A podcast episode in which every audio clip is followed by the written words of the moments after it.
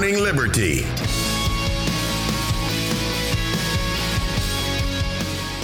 Well, hello there, everybody. Happy Monday. Happy Monday. Although, um, it's not that happy because it was kind of a kind of a bad weekend overall. Overall, yeah, Yeah. The, the entire weekend wasn't great. Yeah, not not that great. But this is Good Morning Liberty, as Charlie was about to say. And uh, as usual, you've got the next couple minutes to hit that subscribe button that you can see right there in front of your face. I forgot to mention we had a listener uh, text me yesterday. Oh yeah, Uh, Jeff, uh, thanks for listening to the show. He took advantage of that coupon I think you mentioned the other day. oh nice. Yeah, the sip, and scan. the sip and scan coupon. And he took advantage of that, and uh, literally he sent me a screenshot of our next show just popping up on his phone automatically. It gave him a notification. well, nice. Yeah. Wow. So it works. So if it you worked. just hit the button. Okay. Well, Yeah. good. Good. So we have proof. We have actual proof that if you do take advantage and you hit that subscribe button, that you will in fact receive our next show directly to your phone. Absolutely So free. yeah, we, we have we have proof. We have a positive review of that happening. So If you want to spend money to defeat socialism, you can go to our merch store on Yeah. the page. Uh, all of that money goes directly to uh, the causes that we that we talk about here, which is defeating tyranny tyranny. because tyranny's bad. Okay, Yeah, we don't like it. yeah, The other thing we don't like is uh, this whole mass shooting thing that's happening. You know, seems to seems to be a, a reoccurring theme today. Uh, I can I can I don't know. I can kind of side with the media on that. That does seem more frequent. You know, I, there were like four or five of them this weekend. Two two exacerbated by the media, but yeah, there's not, a few that are missing. That not so much. Not so much the ones that happened in Chicago. Yeah. yeah, Yeah. There were two mass shootings in Chicago for sure. Uh, in Chicago, there were two mass shootings separated by about three hours, where seven people were killed and uh, I think it was twenty nine people were injured.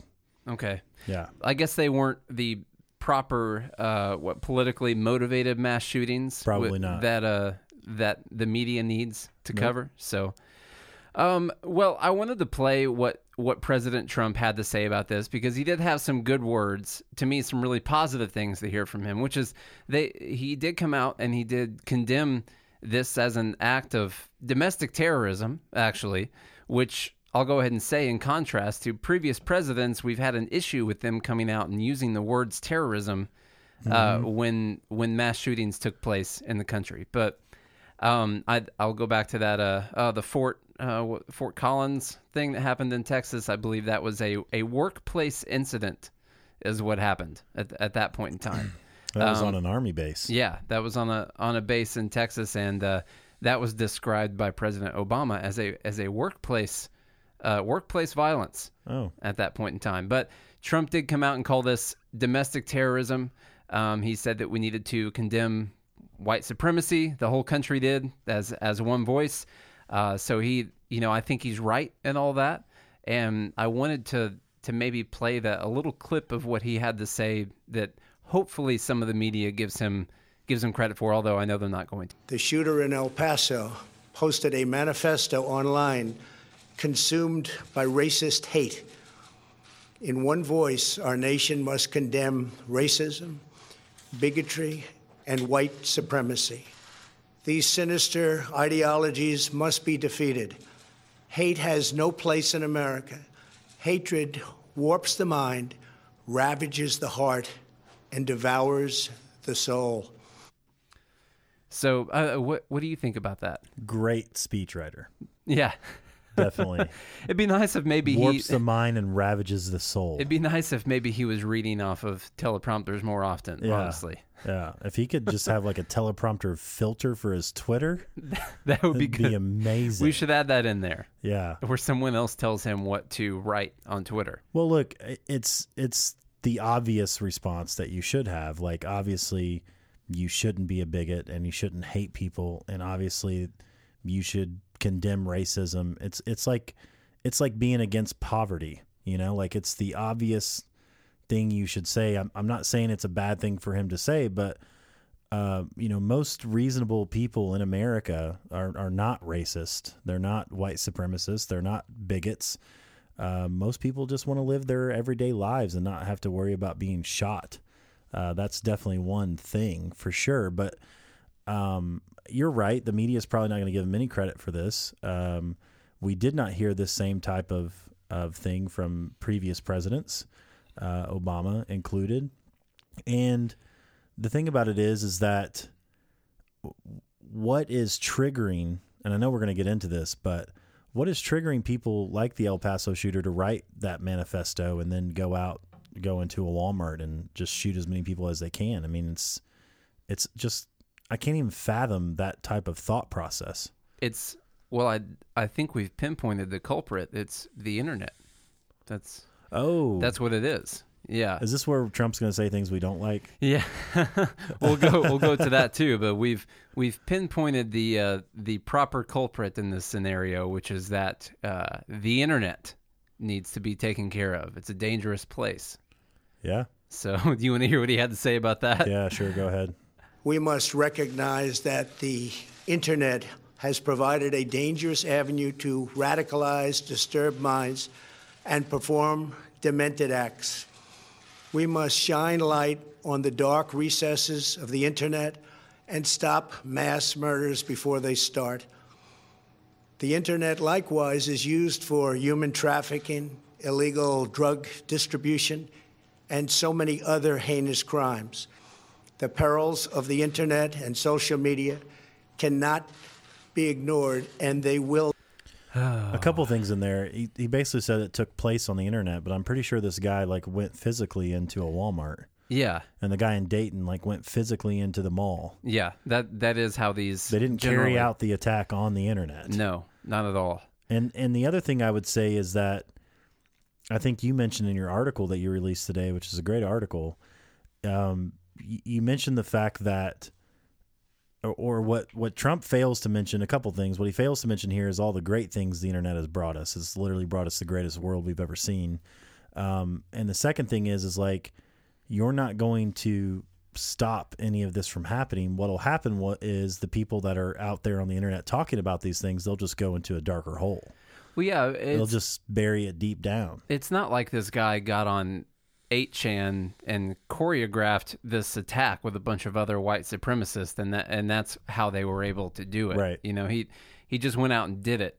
And and I don't think I think I put this in the article also, but I don't think normal people are going out and being radicalized on the internet in in any kind of way. Like in, any kind of hatred especially they single out 8chan a lot, which I I haven't been on 8chan, but what I assume is a forum that uh that does not have a lot of restrictions on any kind of speech that you that you use on it.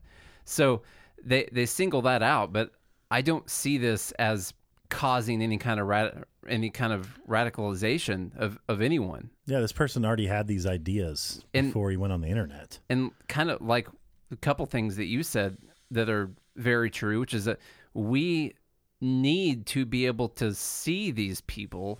The worst thing you could do is shut down their forum because then they're just going to find a new forum that you can't that you can't see. Like that these ideas have existed before the internet. If you're going to attempt to stop mass murders, which you're not, you're not going Yeah. to stop all of them. But if No. you're going to attempt to stop some of them, wouldn't it be nice to at least see what these people are saying and maybe have a beat on them before they can carry out their plan? If if they post their manifesto online a couple days before they actually carry it out, wouldn't it be nice?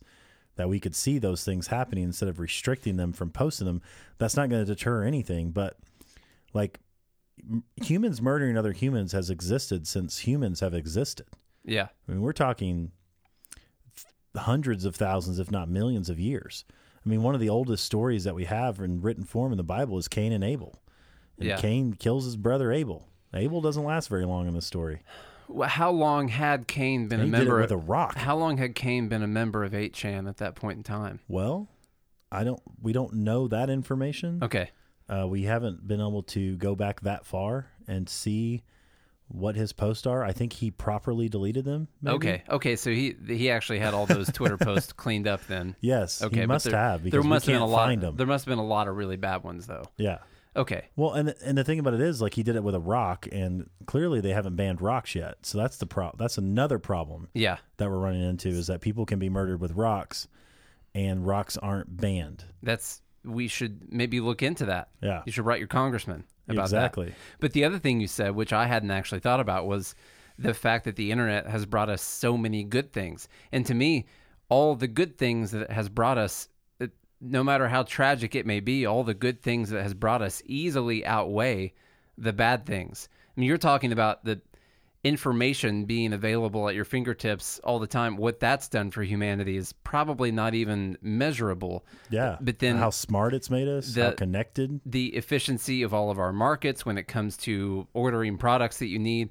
being able to sell products so you can have a better living and not only being able to sell them to the people that live in your little town that you're in. I mean, there's there's so many good things that have that have come from the internet, but that I don't think that those things are negated by the fact that there are some bad things as well.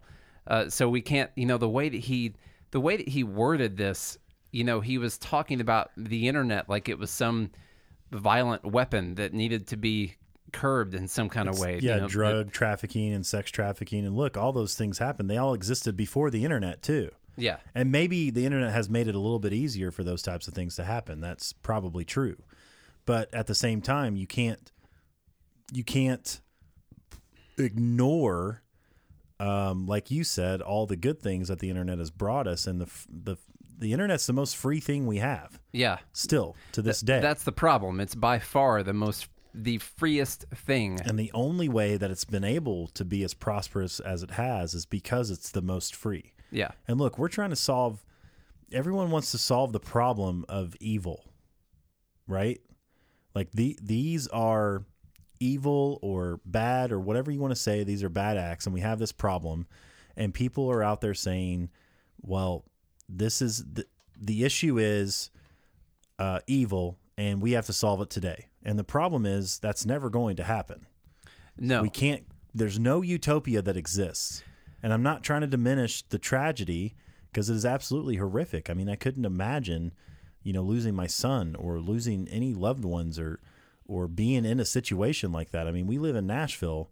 There's a lot of music festivals. There's a lot of things happening all the time. It's we've had a couple mass shootings in Antioch, like, like literally a couple miles from your house yeah. you know, I can imagine being in one of those situations or, or having my, my kid or, or anybody that I love um, in one of those situations is absolutely horrific. But you're we're trying to solve the problem of malevolence and, and evil people in the world, and that's never going to change. There's always going to be those people that have ill intentions. Well, and the the problem over that that I'm that I'm seeing here is that people are s- substituting this for for the solution. You know, they're saying, okay, well, if we uh, put harsher regulations on the internet or social media companies, thing, things like that, or if we put more restrictions on guns and we put more restrictions on video games, which we'll talk about later, they're all substitutions for actually attacking the real problem, which is the hatred and divisiveness.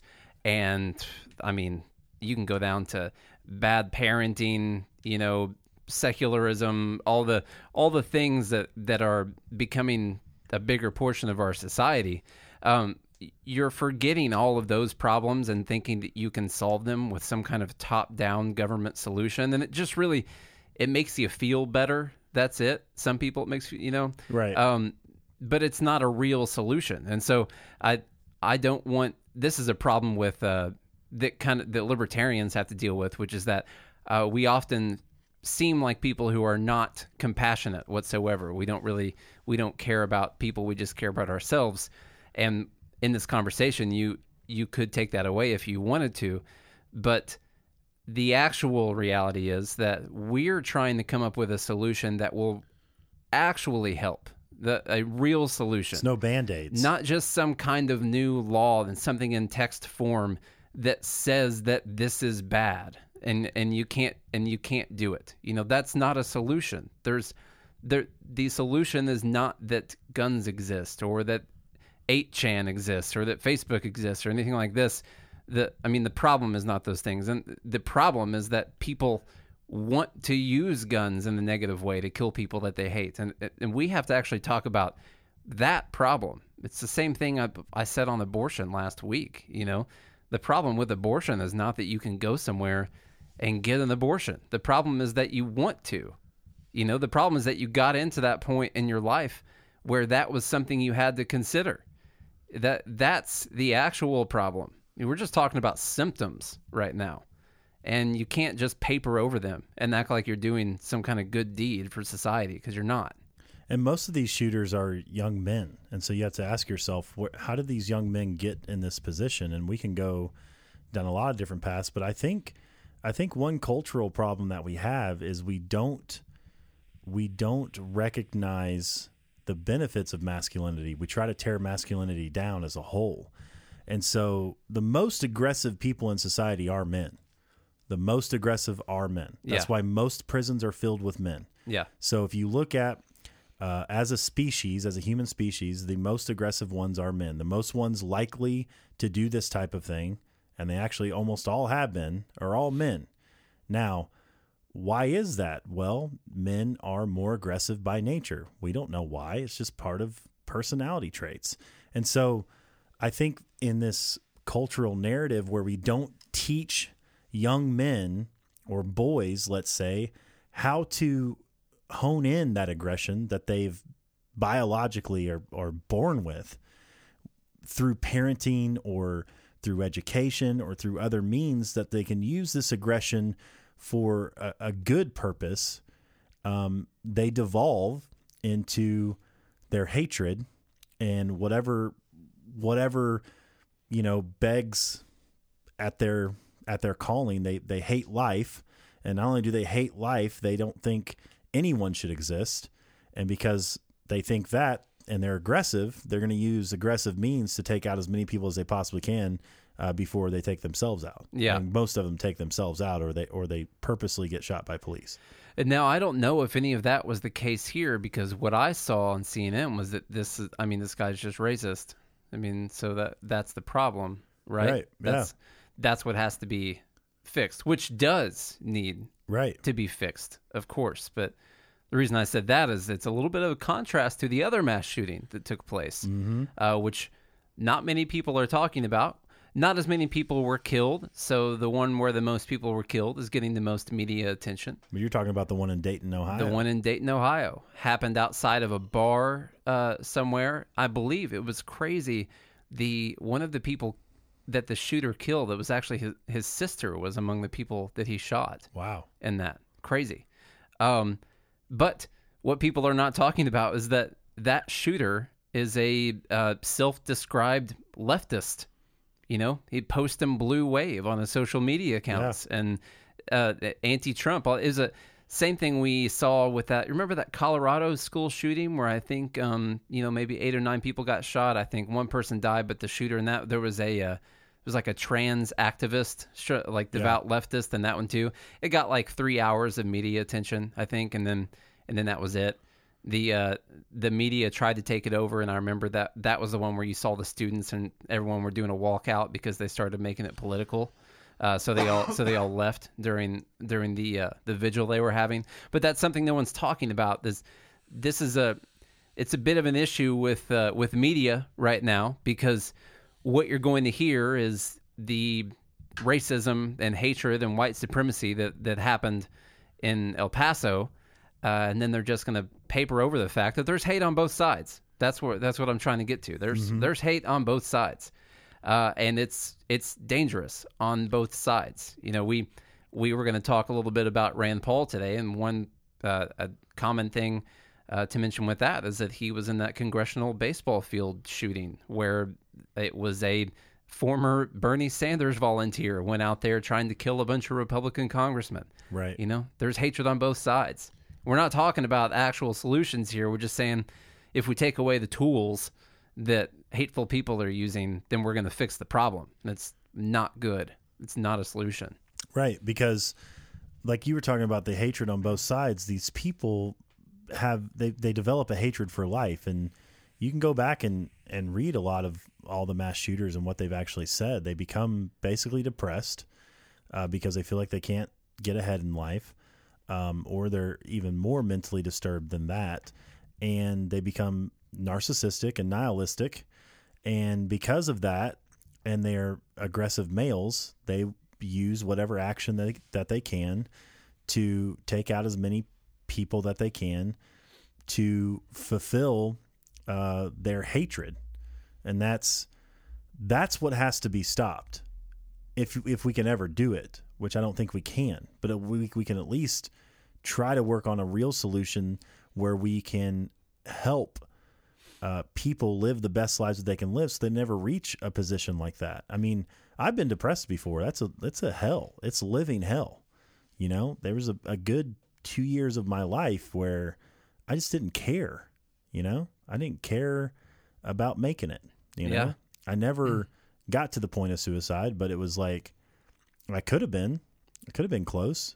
And then if you take that a step further, we because life is a f- full of ridiculous hard, like so ridiculously hard and full of, of suffering, as Jordan Peterson would put it, then you know, why do you want to exist? What's the point? And so you reach that point and then you're like, well, not only is there no point for me to exist, there's no point for any human to exist because we're all just a bunch of greedy, you know, hate filled people. Yeah. You know, take us all out. Well, I think the important thing to do here is to make sure that we're talking about the real problem. And there, you know, there was an interesting conversation earlier where we were talking to someone, and and I did this article, kind of taking apart all of the proposals for gun control. You can go see that at GoodMorningLiberty.us. Um, taking apart all those different proposals, and someone said, "Well, okay, well, you you can't just take away all the different proposals and not." and not give some kind of solution in in its stead. And the response I had to that was that that that's not actually the case here. We have to make sure that the that the burden of proof is on the right people when we have this conversation because we all have a right to defend ourselves. It's a human right. It's not a right that was given to us by the government. The government said the government uh, in the Constitution said that they would protect your right, your your right that was given to you by your Creator, your natural right to be able to protect yourself. They didn't give you the right. They said that you were born with it, and so they said they were going to protect that. And now people are coming out and saying, "Well, well, you have to give me some kind of reason for why we shouldn't do this kind of gun control." And my response is n- no, I don't have to give you some kind of reason for why we're not going to do that. The default is that I can defend myself. The burden of proof is on you to prove that this is actually a solution and that you should be able to take away my rights. I do not have to prove that I should keep that right. So that's an important thing to keep in this conversation because we want to keep the conversation focused on the real problem, which is what Charlie was talking about with hate and the divisiveness and general nihilism towards everything. And we want to keep the the the focus on that. And when it shifts over to gun control, the point I want to make there is that you you do not have to defend your right to be able to defend yourself. Other people need to defend their idea that they should be able to take that away from you. So that make sure that you're keeping the conversation on the right on the right foot. especially if you've done nothing wrong. Yeah. You know, we have a thing, uh, another protected thing that government's supposed to protect called due process of law. And uh, what I want to get into is uh, a couple of uh, Republicans that came out about red flag laws. Um, and so this is literally a way to uh, strip you of your due process, of your innocence until proven guilty, of your right to own a firearm if somebody just calls in, I guess. Yeah. I mean, this is that's essentially what it is. I have a quote from Trump on the red flag laws. Yeah. Also, if you uh, if you want to see what he had to say. yeah. Let's listen to that. First, we must do a better job of identifying and acting on early warning signs. I am directing the Department of Justice to work in partisan, partnership with local, state, and federal agencies, as well as social media companies, to develop tools that can detect mass shooters before they strike. As an example, the monster in the Parkland High School in Florida had many red flags against him, and yet nobody took decisive action. Nobody did anything. Why not? okay, not? so th- that was him talking about basically he wants to get with social media companies and develop uh, red flags, uh, red flag potentials uh, for them to be able to uh, work in tandem with the government to send them, I guess, information on people that they think Just- are red flags. Just ask Tom Cruise to do it. Yeah, he can do it. Minority Report. I just watched that the other day. Actually, it was on. Yeah, Yeah, ask Tom Cruise to do it. He he's got it, man. he can He do can it. see the future. So, excluding um, this idea of minority report and being able to do pre-crime, red flag laws are, I mean, they're crazy against the ideas that are in the Constitution and the whole founding of the country. Oh country. yeah. I mean, very much against any of those ideas because they are taking your right to defend yourself and then placing the burden of proof on you to prove why you should be able to have that right. And that is not the order on that Right. at, at all. That's guilty until proven innocent. Now, I would agree that if you are guilty through due process of law and you become a felon that can't own a gun, then you are stripped of that right for the rest of your life. If, especially if you're in a violent crime or anything like that. We can talk about the schematics of if you pay your time, do you get that right back? Yeah. I'm not against that, depending on what the crime is. Um, but I, if you are through due process of law, if you're found guilty, then yes, your right can be taken away. A lot of your rights can be taken away. That's what the entire Fifth Amendment is about. And so when you talk about these red flag laws, people like Lindsey Graham and uh, what's that other guy's name? Uh, Dan or Oh, Crenshaw? Crenshaw. Yeah, Dan Crenshaw, a, a former veteran, or he is a veteran, a, a former uh, military. It's like you have Republicans coming out saying, uh, we don't, in, fact, Lindsey Graham said, with all due respect to uh, due process, is like, you're not respecting due process at all. There is no due process. Essentially, you know, Facebook can come up with algorithms and determine somehow through arbitrary algorithms that you are a red flag um, and like who decides those rules Yeah, that's the problem. That's the it. problem. Like, what creates the red flag? Because right now, Republicans are talking about this, and they're thinking, as always is the case in every situation. Well, my guy's in power right now, so my guy's going to make the re- the responsible decisions, and we're going to make sure that we're keeping dangerous people away. Who decides what a red flag is going to be? Maybe maybe you posted something that was uh, sympathetic to white supremacist, or heck, maybe you shared one too many Ben Shapiro videos. You know, where does the line get drawn on the red flag? maybe you're on the southern poverty law center yeah, list maybe you're on that list. Maybe you're in a libertarian organization or an, an, an anarcho-capitalist organization, and you get you get um, flagged on there. I mean, you don't know who's going to be making these rules. Maybe you're a Republican right now, and you think that you know that, but you don't because you don't know whether first off whether or not Trump's even going to win election re-election next year. You don't know who the who the president's going to be 10 years from now at all. So by, on principle, you you cannot on principle you cannot be okay with the government having these red flag laws and being able to decide what what criteria they can set forward to take people's guns away and then force them to prove that they should be able to have those guns back because you never know when that's going to be uh, you know constant Fox News watcher or so, something like that. You don't know. I know that sounds crazy, but it, it really isn't. it's not crazy because if you've never looked into history before you should look into history now because government lists are never a good thing No. you know we're talking about a couple things we're talking about just for historical reference is uh, we're talking about taking away everyone's guns and building walls Yeah. now you don't need to go too far in history to figure out And putting people on lists. and putting people on lists. You don't need to go too far in history to figure out what can happen from that. Now, I'm not saying that that's what our current politicians' intentions are, but you know what? Like, there's always a Stalin waiting in the wings Always. that will use all this power to their benefit. And so the thing about it is, you can't cede the power. You can never cede the power to government because they'll never give it back. And somebody later on down the line will use that power to their advantage for evil, tyrannical purposes. Now, I have a hard line drawn in the sand on this issue, and I'm just going to throw this out there for everyone.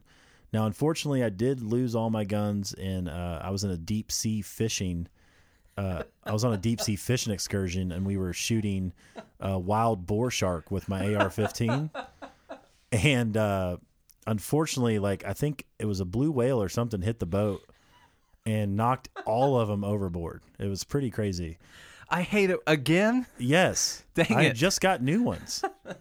um, but if I had them, I'm going to tell you something. I'll never turn them in. It's that'll never happen if I get new ones. Yeah. if you, Yeah. So If you, you can do. come knocking on my door, yeah. but uh, I'm I'll uh, this one thing I'll never give up uh, ever because I know what happens after you give up guns. It, it doesn't take long, and I would much rather, you know, die defending my right to to protect myself than I would uh, ending up in a in a prison camp. Yeah. It's It's it's way worse. and I don't I don't think we'll ever come to the gun confiscation part of it because I think they know that that's just an insane thing that could They never tried it in happen. Chicago. Yeah. I I think maybe on local levels that local levels could try it. Yeah, for sure. Obviously isn't working out well in Chicago for them. The uh, people left with the guns are the criminals, and we we see how that's going. But uh, I I don't think they'll try that. But I'll get in that line with the sand in the sand with you right there. If if in fact both of us do repurchase our firearms because mine uh, unfortunately was it was similar, but I was I was on a a uh, bass fishing expedition Oh, okay. um, on uh, like a tournament. on Percy Priest Lake. Yeah, we were in a tournament, okay. um, and we were we were fishing, and I brought my guns with me on the boat just because I was worried they were going to get stolen. And what happened was. Uh, I was, you know, just going for one of those long, just amazing casts, like picture perfect, Yeah. just so, so good. And the boat flipped over, and all of my guns went down to the bottom of the lake. Wow. So they're and gone. You sent a diving team down there, but they couldn't find could them. not. They drug the lake. Everything. They could not. They could not find my Was weapons. the lake sick? Yeah, they did. so they need the drug. yeah, yeah. They uh, so they searched for a while. So unfortunately, if you're listening, I don't have any guns that can be confiscated either. They were lost in a tragic ba- bass fishing accident. That's very But- similar. Mine's in the ocean. That's yeah. Mine really. My, you know, I'm right next to the Percy Priest, so Right. it was just the first body of water that I could go to We for were fish. deep sea fishing too. Yeah. So it's like they're way down. That's going to be hard to find. Yeah. You're going to have to get like James Cameron to go look for that I thing, know. something like that. I that. need a. I need one of those submarines. Yeah. You know. But um, I, I wanted to play because let's see, we went through we went through the red flag kind of. We can keep going on that. We've got the dangerous internet, the dark corners of the internet. Um, but then we've also got a little bit of a talk going about the re they're kind of revamping the old video game conversation, the dangerous, violent video game conversation. So um, I'm gonna maybe play a little bit of what Trump had to say about that. Second, we must stop the glorification of violence in our society. This includes the gruesome and grisly video games that are now commonplace. It is too easy today for troubled youth to surround themselves with a culture that celebrates violence. We must stop or substantially reduce this, and it has to begin immediately. Cultural change is hard but each of us can choose to build a culture that celebrates the inherent worth and dignity of every human life. That's what we have to do. Okay. I can't get past his, his breathing in still. Now, one thing I noticed in there, that very last part kind of dug at me a little bit because he talked about how uh, the government needed to make some new regulations and restrictions on video games, and then immediately um, proceeded to go into how changing a culture was hard and that each of us could make the decision to change it if we if we wanted to basically Well, that's the real answer. that's the actual answer.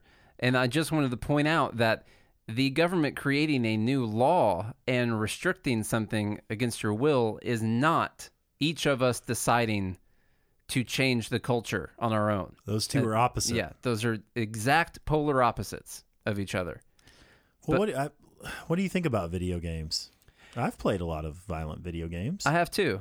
Yeah, I um you know, used to play Call of Duty a lot. I was Halo. really yeah, Halo was the main one I was into and then you know, maybe some some more. I don't remember any more violent ones. Even though I played. I was going to say? Gold Yeah. Goldeneye on N64, but um, you know, I I don't feel like I mean, Mario Kart's a contact video game. It you know? You throw shells at people. I will stuff. tell you, I have purposefully thrown banana peel, thrown banana peels out Yeah. my window before in Yeah. a direct attempt to get someone to all slip on because you played Mario Kart. That's why I did it.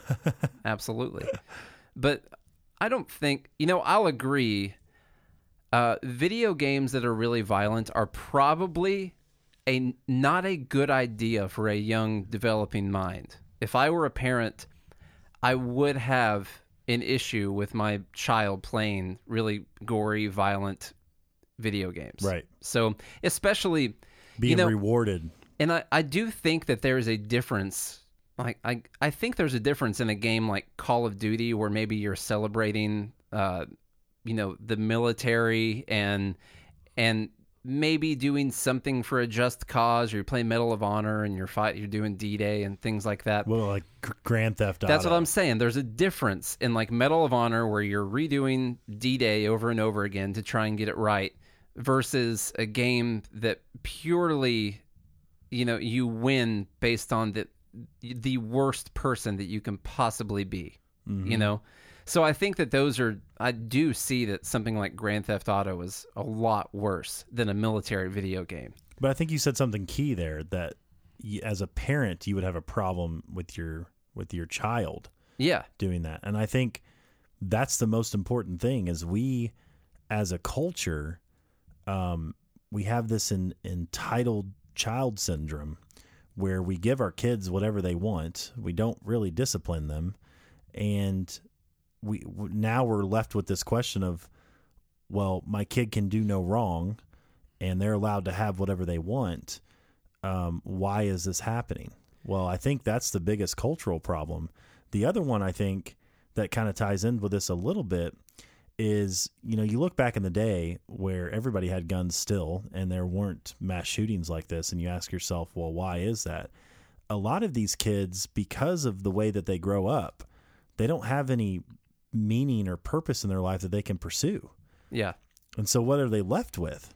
Well they're left with their violent fun video games that they want to turn into reality. Yeah. because there's there's no moral there's no high there's no goal for them to go after you know back in the day let's say in the like in the 50s when they talk about making america great again i guess i think about you know the 50s and the 60s with with hardworking people um that worked you know lots of hours and raised a family and and did all the things that you were supposed to do i guess.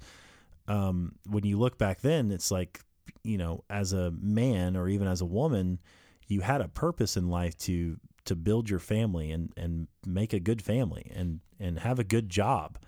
And contribute to society like there was a there was a moral aim for you and your community and your family and today we have like i said an entitled kid kids kid syndrome i mean you're like your mom's seen it firsthand for Yeah. sure Yeah. where these we have these parents that their kids can never do any wrong. They don't ever get disciplined. They can do whatever they Are want. Are you talking about me? They get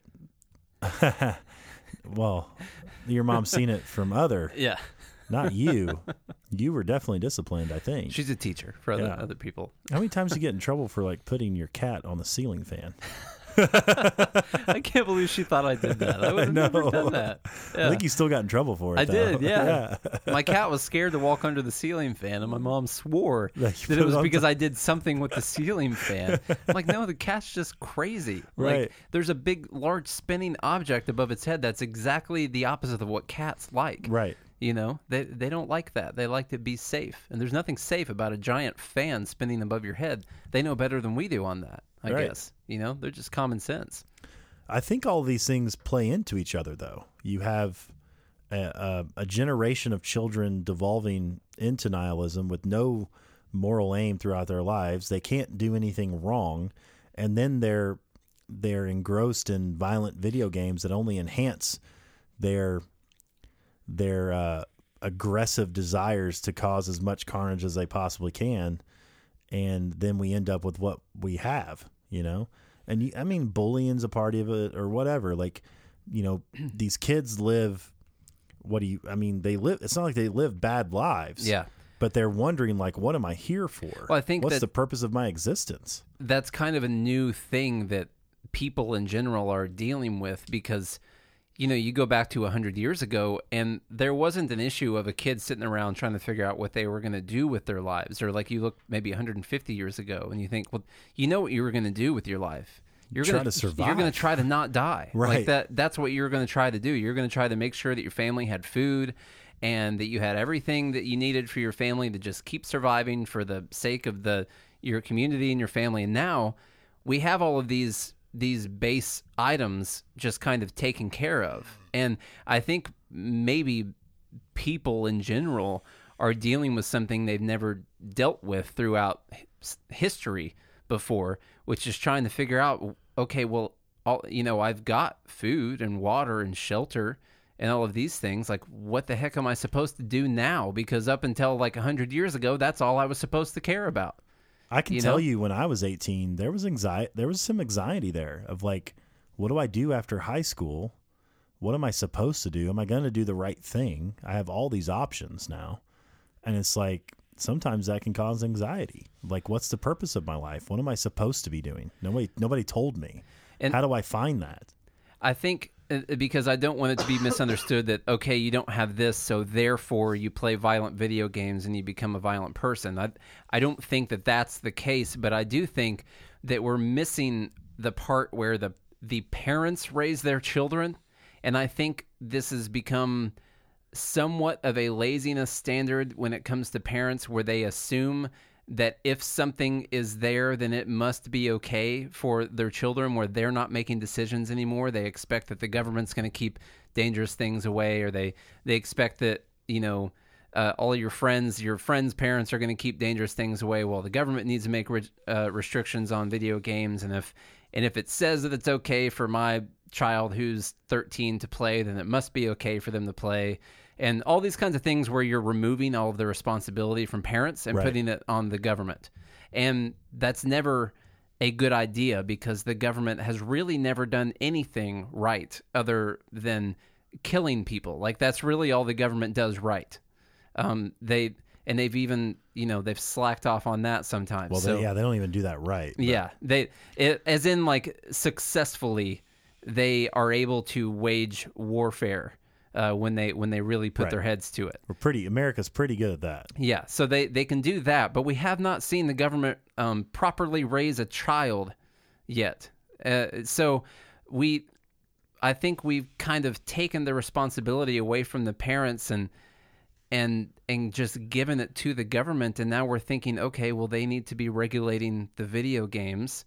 Uh, no, I don't. I don't think they do need to be regulating the video games. I think parents need to be raising their kids.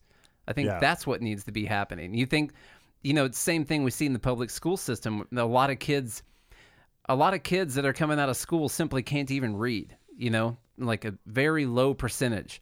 It's like a fourth grade reading level. Yeah, es- you know, especially in a lot of inner city schools or you know schools that are kind of uh, out in the middle of nowhere. Uh, a lot of these kids are just getting passed through and passed through, and they never actually learn how to read. And, and what's also happening is the parents are not taking any responsibility in that at all. Now, it is obviously the school is supposed to be uh, helping you to learn those things, but you're also getting homework and you're supposed to do that, and parents are not helping with that whatsoever. And I can tell you uh, just from my own family's uh, my own family's experiences that there are a lot of parents who just simply do not care and they've placed all the responsibility on the government to raise their kid and make sure that their kid comes out okay and whatever happens happens and and they've just got no blame in it whatsoever and But if like if a teacher does care, then the parent will come and, and raise Cain at the school. Yeah, yeah, Say like, well, my kid, this is my kid they don't do anything wrong. yeah You're yeah, It's my kid can't get in trouble. that it's a weird thing we have right now where like kids are running the household almost mm-hmm. just like whatever they want and whatever they say if they come home and said that the teacher did this well then it must be true because Right. my 10 year old would never lie it must be this must be true and it's completely insane you know we had last week that Mario Lopez got in trouble because he said that three year olds shouldn't be able to choose their gender. He actually got fired. People got mad at him for that. He he had to apologize for saying that it was ridiculous to think that the three year old couldn't pick what gender they were, Eh, and that's insane. And that's a you know that's part of the a, whole other mentality that we'll have to get to. But that's part of this whole the child is always right thing. My We- son's almost three. Yeah. So I- I guess I should start asking him pretty soon. I guess so. He's gonna say he's a big truck. Right. That's what he's gonna say when you ask him. Are he you can't a boy? even really tell me his age yet. Yeah. Like every now and then he'll be like two. Are you a boy or a girl? Big truck. Yeah. You know, I would have told my mom I was Batman.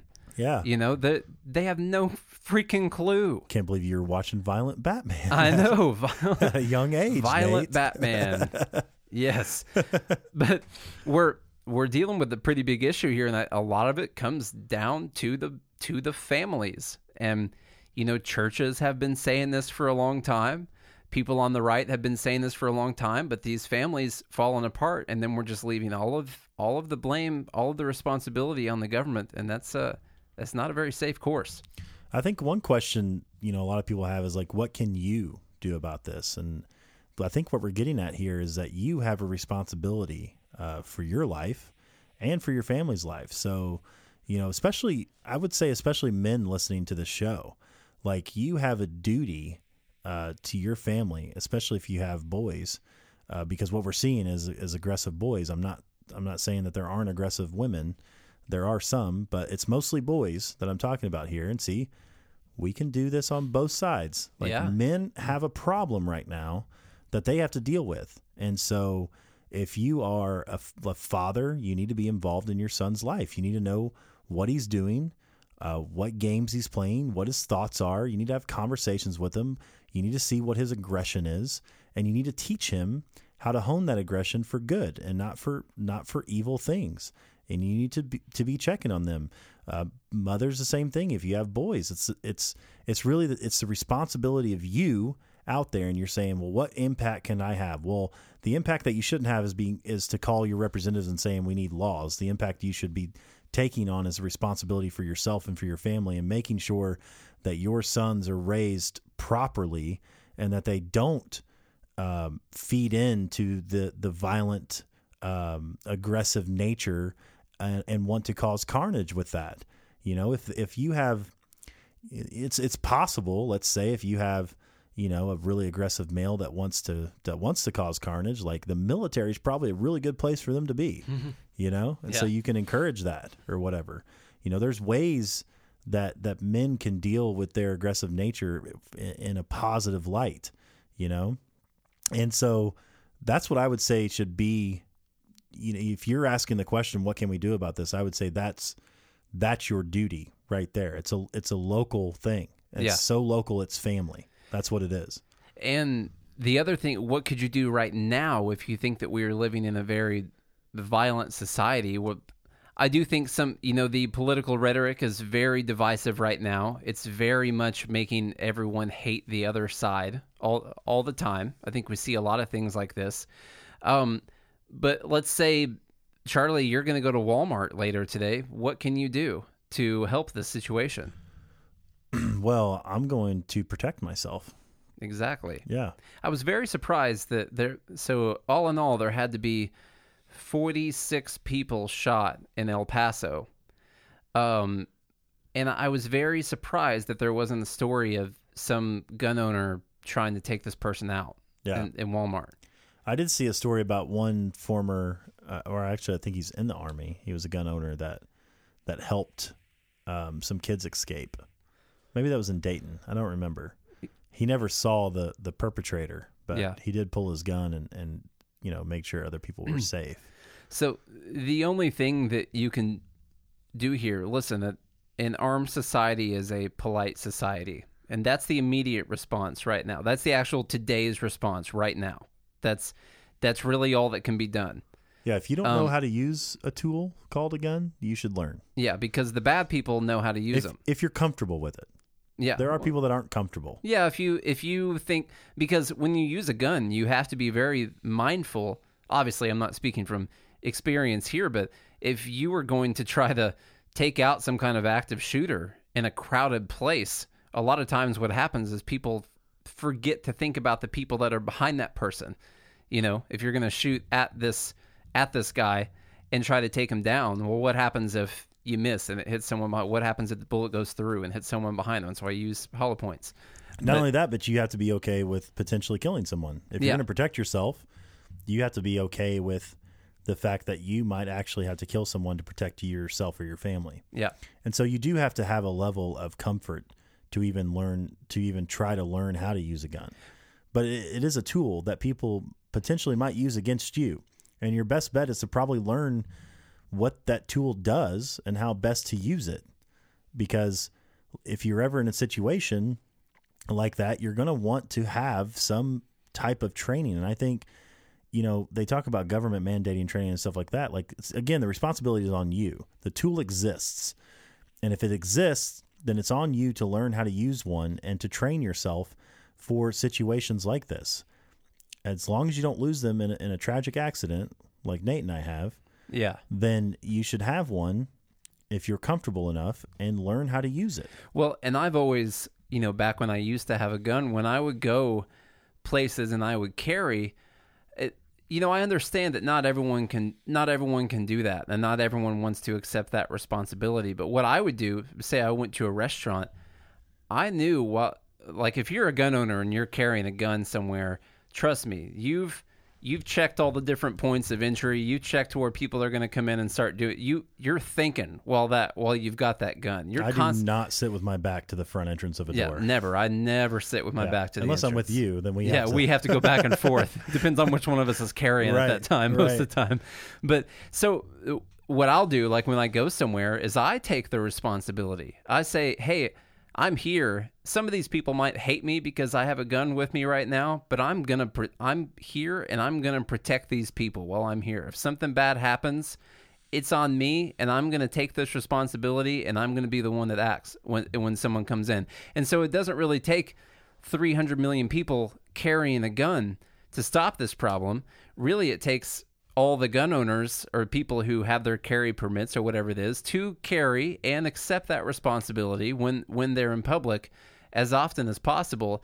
And you you really would alleviate a lot of these situations because if if it were a well-known fact if it were just a just an obvious fact that when you started shooting in a public place that you immediately get shot by a gun owner at that point in time like that always happens years and years in a row. Every single time someone tries to have some kind of a carry out some kind of mass shooting, they get immediately taken out by a by a concealed carry person.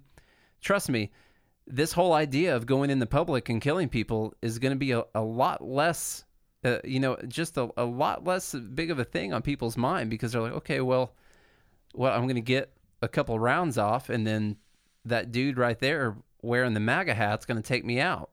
So you know, I, I, maybe that's just not a good idea anymore. And then people resort to what they have in other countries, which is using vehicles, using knives, using all kinds of stuff uh, to carry out whatever they want to do. But we're just talking about something you could actually do right now. What I can do today to help this, and that's that's what it is. I have a gun in my backpack.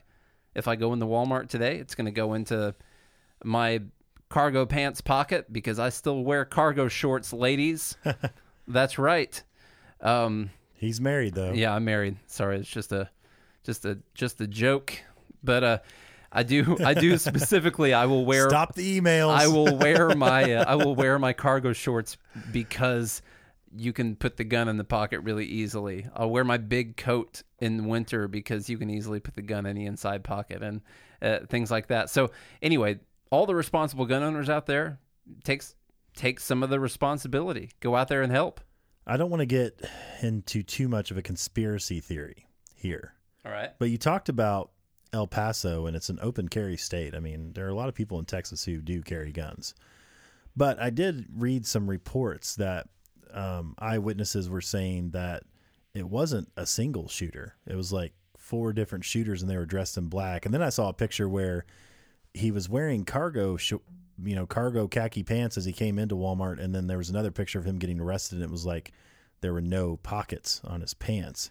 Yeah. Now that seems a little weird, but I'm wondering. It, it, it, it's always good to question things, and I'm not trying to Alex Jones anybody out there, but I would say it does seem kind of weird that in El Paso, where a lot of people do carry, that he was able to kill Yeah. that many people without meeting any type of resistance. Well, I think the that biggest seems strange. I think the biggest thing with banning a website like 8chan is where's the government going to upload their white supremacist manifestos as soon as the mass shooting happens? Right. You know? So, they would have trouble with that. yeah, how are they going to upload stuff written in other people's names immediately? You know, that's that's really going to shut them down. They'll have to mail things into the newspaper like the Yeah. old days. And then did you see the picture of the Dayton shooter and the and the El Paso shooter? Uh-uh. They look like brothers. Really? Like they look very similar. Same glasses, everything. It's kind of kind of creepy. Well, it's I I don't know. It's difficult to go down the the conspiracy theorist routes, but it is like you said, it's good to always question, you know. Right. Probably it's more so what the media story is, but also uh, I think it's good to always keep an open mind and accept that what you're hearing is not always the truth Right. uh, all the time. There's But always possibilities. Yeah. Like this world is full of many possibilities. it's filled with a lot of bad people Right. that want bad things all the time, so you never know. what Like I the- bet I bet during, you know, the Nazi reign, no one thought like 6 million Jews were going to be were going to be Uh-uh. gassed. Well, you know, um, You never thought like, "Oh, that's a possibility." no, they they just thought that they were all just being, you know, taken out of country and things like that. They they didn't know what was Right. what was really going on. Uh, one thing I was thinking about yesterday was, you know, this Las Vegas shooting where hundreds of people died. Yeah, whatever happened with that? we that? still haven't. I mean, they never found out why the guy did it. You know, and I'm not saying he's a patsy or anything like that, but who is this guy and why did he kill hundreds of people? yeah, I mean his brother said that he was a normal dude. It, it's it, it's pretty crazy, and maybe he had, he had some kind of mental problems that just no one knew about, and he wasn't going to talk about it. But Yeah. um, speaking of mental problems, let's listen to this one more quote from Trump. All right. Third, we must reform our mental health laws to better identify mentally disturbed individuals who may commit acts of violence and make sure those people not only get treatment, but when necessary, involuntary confinement. Mental illness and hatred pulls the trigger, not the gun. Fourth, Well, that last quote was good. I thought he said mental illness and hatred pull the trigger, not the gun. True. True, True kind of. I mean, well, the person extent, still does it. Those those ideas can't really pull the trigger, but um, a couple things in there really bother me. He uh, once again, I think this is a another red flag law proposal, basically. Um, so he's drumming up the talk about mental illness and trying to identify people who have some kind of issues. Um, he then went on to say that some of these people, uh, when necessary, could be involuntarily uh, restrained or confined. Um, kind of, kind of not good. But I do think we have to talk about the fact that there, there's a big, there's some mental problems going on in the country. I would even say, like, just with depression, there's, I think, a massive issue with that Yeah. right now. Um, I think people are more alone than they've ever been. You keep seeing stats all the time about, you know, the more the more social media connected we become, the more alone people are feeling all the time, uh, which is an interested interesting conversation all on its own. But uh, the the idea that uh, maybe you're depressed or something and, and you could be some kind of red flag is a little scary because then who gets to decide when to throw that flag? Like the, these the doctors, therapists. And and and involuntary incarcerated. Yeah. you said too, or involuntary confined. Yeah. So who gets to draw those lines? Uh, I don't know who's gonna. That's another danger because maybe it starts with just a little bit, but it always grows into a monster that you can't control later, just like everything else that the federal government does. But this this idea that you could be depressed or maybe I don't know have contemplated suicide things like that and have these red flag red flag laws pop up and and be able to take your guns away from you and you have to prove that you can get them back or maybe you have to register on some kind of depressed person's list for when you go to to get a gun. You know, Which it- might just be almost everyone. in yeah, America. it could be a lot of people, but the the danger with that that I see is we want people to be more open about their mental illnesses and problems that people are going through. Um, a lot of people talk about the stigma behind mental illness. And I think one of the worst things you can do if you want people to talk about this is create a potential punishment for people who have talked about these problems right. because th- then obviously you're just not going to talk about it. If you're worried, oh, if I mention that I'm depressed, then I'm going to go on a list and the government's just going to take my guns away. Well, then I'm just not going to go talk to a doctor about being depressed. Right. And then what problem are you creating then? You're making the problem worse. It's, yeah. So that that's a big one. And then why are so many people so alone right now when we've when literally I could I could text you, call you, FaceTime you, post on your post on your Instagram or your Facebook or tweet you, do anything like that, yet people feel they're saying more alone than than they ever have been. Well, I think human connection and interaction is needed. You know, like, eh, you know, the the studies are clear on children, for instance, like an infant. If you don't, um, you know, hold an infant, it can die. You know, that's a that's a deep biological thing that we have. We want to be socially connected to people on a deeper level, um, and that's why relationships are so important. And I think uh, people that are alone that spend all their time in their mother's basement, let's say, um, you know, playing video games by themselves. Let's say I'm just kind of creating a scenario here um, that become nihilistic and maybe they're a little bit psychopathic to begin with, and so now you've you've introduced you know this this uh, behemoth of nihilism and they're a little bit psychopathic to begin with and they're alone and nobody to care for them that they don't feel like. Um, and that's kind of the the culture that's happening right now.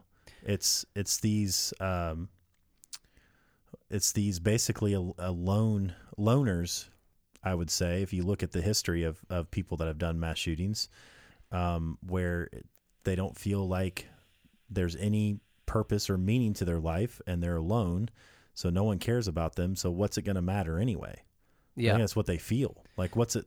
What's this going to matter in a thousand years? I like to put myself in the position like before social media and the internet and all that. And think about like what a friendship is right now, or like think about your friends list and think people that you consider yourself to be friends with right now, and a hundred years ago, how your friendship would have been at that point in time. What kind of things would you have had to do? uh, to consider yourself friends with someone at that point in time. And what you would have had to do is call them on the phone, maybe, uh, maybe spend time writing them a letter. You probably have to go see them in person more often. Have dinner. You'd have to go have dinner with them. You'd have to talk and be in a room with people and actually look at people and say words to them, which is terrifying. But you'd have to do all of those. And all- maybe it took you, maybe it was, you know, 15, 20 mile horseback ride. yeah, So you probably stayed the night. yeah. I know you had to pack enough food Right. So, and now, like, your friendship could be someone that you haven't seen in 10 years. You don't even have to be a real person. You know, doesn't even have to be real. You can catfish. Yeah. It's just a photo that you've seen online. That's it. Yeah. And so now, like, that's a connection that a human being has is someone they've never seen, they've never have any kind of contact with, they haven't actually. They haven't actually been in a room with ever, or maybe in a really long time, and that's still considered a friend now nowadays. Whereas before, that would have been either considered someone that you don't know or someone who doesn't exist or someone that you used to know if you wanted to have friends you'd have to actually go out and physically act and and see those people so and I would say back then too. I mean, family was a huge thing. yeah It's not as I- I don't feel it's as as a I don't know a a staple. I would say in American society where families are uh, together or families are held as a high regard. I mean, you see a lot of statistics uh, with the rising divorce rate and fathers not being a part of their kids' lives and and you know single mothers, all of this stuff. And you have some single fathers too, but the family unit is not what it once was yeah at all. And so if you didn't have any friends, at least you had your family. Uh, there, I was listening to uh, Jordan Peterson's uh, one of his lectures he gave, and he was answering some questions. And this girl, uh, this girl uh, asked him a question and said, "I'm 25. I'm really successful in business, but my parents are dead, and I don't have any siblings. Uh, what would you suggest for my life?" And he's like, "God, you got a rough life." You know? But she was like, "Why am I so? You know, I'm I'm really." You know, successful Lonely. at my job and everything, but I feel so lonely. And Yeah. it's like, well, you just answered why. Like, Yeah. you don't have anything. Your job is like one of seven things that you need. right. you know, just one thing. It can't truly fulfill you. You've got to have contacts with other people at some point in time. And the the first thing he said is like you need a, an intimate relationship. You need human connection, um, or you're going to feel lonely, because you know I mean that's and he and he also talked about how people come to him and say that they're depressed, and he's like, no, you just have a really bad life, you know, Yeah. like oh, you know my my husband's an alcoholic brute, and my son has cancer, and my mother has Alzheimer's and my dad's dead and my brother's got bowel cancer it's like what like you don't you don't you're not depressed like you just have a have really a terrible situation. terrible life you Yeah. know and he's like if you come to me and say you know my my son's a straight A student and he's captain of the football team and my my wife works 60 hours a week and still makes dinner every night and takes care of everything and and I've got a great job and uh, I just don't care about life you know like that's Yeah. depression Yeah. you know when things are going decent in life and you still for some reason can't find any any uh, solace in that but I think it's really important what he said to this girl is that the first thing she needs to do is find an intimate relationship. I mean, she's 25 and he's he's like and if you don't know how to do that, he was like go online, make a profile. Yeah. And he's like say exactly what you want. Like say exactly what you're looking for. And and then maybe have a couple of kids, you know, and that's the thing too like that people don't um let's say hold as high regard or they don't think it's a um, a, a, high moral aim as much as they used to, right? Like, um, and I'm not saying that kids are end all be all. I know there's definitely people out there that that say that do not want kids, and that's perfectly okay. But um, when you get older, and Jordan Peterson was talking about this, he was like, once you've achieved everything you you've been able to achieve in life, who's going to be around to care for you? And he was talking about his grandkids and how like as he gets older and he's had a great career and he's had a wonderful wife and you know wonderful kids. And now like he spends his time um, you know doing what he's doing but then also um, spending time with his grandkids. And like when you're 70 or 80 or whatever you want to be surrounded by family and friends. Like that human connection's really really important. Well, one thing that we uh, I've heard him talk about before too is that as uh, it might have been in the same talk, but as humans, we're different from a lot of animals. Where we're not only uh, living in the now, but we're constantly contemplating and dealing with the future all the time. And so, if you're if you know you're heading towards a future where uh, everybody die everybody's dead. You're gonna die. Um, you're gonna see pain in everyone that you love at some point in time. Uh, when you're dying, no one's gonna be there for you.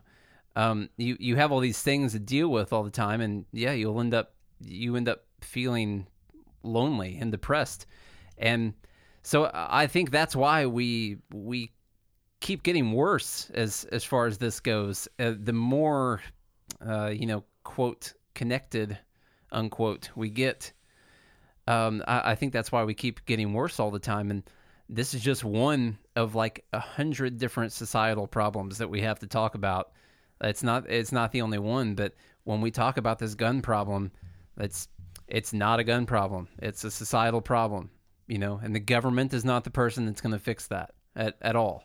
And it's the main reason why we call this podcast Life, Liberty, and Pursuit of Meaning. Because without meaning in your life, uh, well, one, life and your liberty doesn't they don't mean anything. Like literally. Like the, without meaning, they don't mean anything. That's as literal as you can possibly get. Yeah. And so that's why it's so important, you know, without meaning and responsibility, what what rights matter? They don't.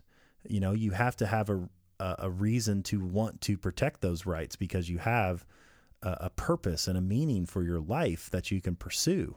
and you have to be able to pursue those, you know, un, un, unimpeded, and you can't do that without your rights. And Yeah. so that's why everything we talk about on the show is is so important because finding that meaning and that purpose for your life and what you want to do with it and then being able to have your rights to where you're unimpeded to accomplish the the highest goals that you possibly can which ultimately makes yourself better and makes society better that's how we really win this game if you want to call it. You know that's how that's how you win at life is being the very best ver- version of yourself by pursuing something higher than yourself and transcending um, you know the the hard parts of life and not only making yourself better but you make everyone else around you better and what will that do in a thousand years well if everybody did that we'd have the greatest society you could ever imagine Yeah. We we have to stop looking for this collectivist solution to this. This top-down government solution to this because that's not where it starts. Starts in the It starts at your house. That's where it starts. And then it starts at your parents' house and you start then it goes it's at your brother's house. And that's that's where the solutions start. So I'd ask you, Charlie, like what what government law would you propose right now to fix this? none None. None would be the answer. nope i would actually strengthen the second amendment And that's- somehow And that's because you don't care about people who die in mass no, shootings. no i absolutely do care i care the most Yeah. and I think that that people need to adopt responsibility in their lives and they need to secure their right to protect themselves and their family. I could not agree anymore. So do you like um, the perfect example is France. You know when they when that shooting happened at that uh, concert, like Ghost on Fire or Yeah. something like that, Mhm. um, where they came in and they mowed down like 157 people. Yeah. Um, that's because guns are banned in France, and so there's literally everyone was trapped in this theater Yeah. with no means of protecting themselves, and people came in, uh, three or four shooters, and they were all just sitting ducks. Yeah. Yeah, just uh, like 157 people. Just like that uh, the Can- Orlando nightclub shooting. I mean, they just Right. literally and uh, what was that? The cops sat outside. I mean, no 50 what is something? that thing? I don't, I know don't what know. that is. Some, The- somebody's here. You know the uh, yeah, I guess so. The um, you know the the cops, and it's is no offense to police whatsoever, but they sat outside while the guy was picking people off for over an hour. 50 something people. Yeah, I mean, just like while the cops were there, and so you can't. Now in Dayton, I'll say they they killed the guy within 30 seconds of the first shot. Yeah, By the way, he could have killed a lot more. What he killed nine?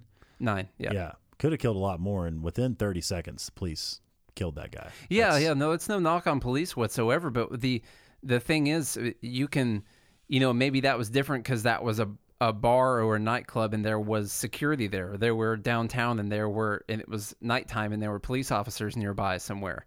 So it's a little bit different, but the the idea is that you can't just depend on even when we're talking about there can't be any government solutions. Well, police officers are just another arm of the government and they're not even the solution all the time. So n- the Supreme Court has ruled they're not obligated to protect you. yeah, they're not they're not they're not obligated whatsoever. They can sit outside the building while while people are getting picked off. The school shooting in Florida in yeah, Parkland. there was a armed security person there. No, there was a There a cop. cop there too. Yeah, that's yeah. right.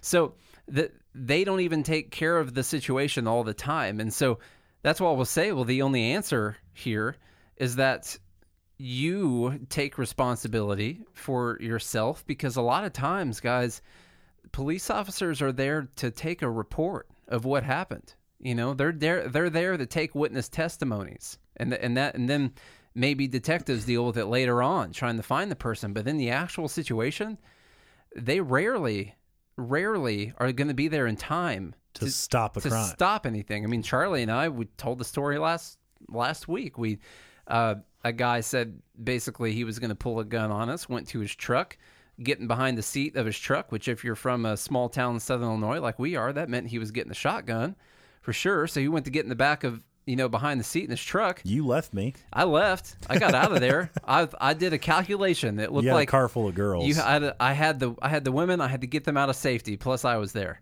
yeah. So, and you were also like right next to the steps of our apartment, and my assumption was that you'd be able to get in. I think I took one step up the You whole could- steps. You, yeah, the whole Yeah. thing. You jumped yeah. straight up it, and then you couldn't get in the apartment. it was locked. and I didn't have a key. So, moral of the story is there we called the cops and said, "Hey, there's a dude said he's pulling a gun on us, uh, trying to kill us." Took him 45 minutes to get there. And he ended up stabbing. He ended up getting in back into his apartment and stabbing his wife. Yeah, and and so we've seen firsthand that you know just calling the cops to come do a to come help a situation, they're they're busy. You know they've got other stuff to do sometimes. At no point in history has it ever been a good idea for only the government to have guns. no, It's never. never been a good thing in history. No, not for any. It's not even a good thing in present day African countries. No, not for only- any political side whatsoever. There's never been a good, uh, never been a good idea for only the government to have guns. So that's that's a that's a really important thing to remember, especially the the Second Amendment was designed to to fight against tyranny. yeah, That's the ultimate. you know what? We should put out a uh, Second Amendment T-shirt of some kind today. You Yes. you want to do that? I like that idea. Some kind of guns T-shirt. We'll Can put you that design out. this one? I'd spend all my time designing all the Yeah, other stuff. It's about time I step up on that. yeah. So you can go uh, um, on a lighter note. You can go to. Actually, I'll send you to this. This is a new one. goodmorningliberty.us slash connect. And you will have every single page that you need. That's a subscription to the podcast. If you're uh, somehow listening to this clairvoyantly in some kind of way, um, that is a way to get to our merch store where we're selling stickers, t shirts, coffee mugs for BernieLies.com and Good Morning Liberty, all those kinds of things. Taxation is Theft t shirts. I put out a new one this weekend. So all kinds of things like that. And that really, what that does, that helps. That helps further the cause that we're talking about right now if you go on there and get one of those. So um, that's something you can do. You can also go at Good Morning Liberty on Instagram or at Good AM Liberty because Good Morning Liberty is too long on Twitter, uh, and go go say hi to us on there, and uh, yeah, tell your friends. So to write a That's- yeah. review. The is always happening on Facebook at Good Morning Liberty. Yep. Yep. There's uh, constantly growing, and I think that sound means we are running out of time for this show. So we hope that you uh, we hope you guys take this conversation to heart. Uh, send us an email or hit us up on any of the social media platforms and let us know what we said wrong, and we'll be sure to have a conversation with all of you guys out there. So. Um, I know it's tragic news, but uh, in spite of all that, we hope that you guys still have a good day and a good morning, Liberty.